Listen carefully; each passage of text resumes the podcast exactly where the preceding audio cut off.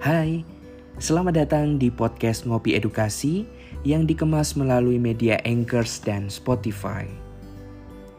Ngopi Edukasi akan membahas topik-topik pendidikan dengan bahasa yang lebih santai dan mengangkat kejadian nyata dalam kehidupan sehari-hari.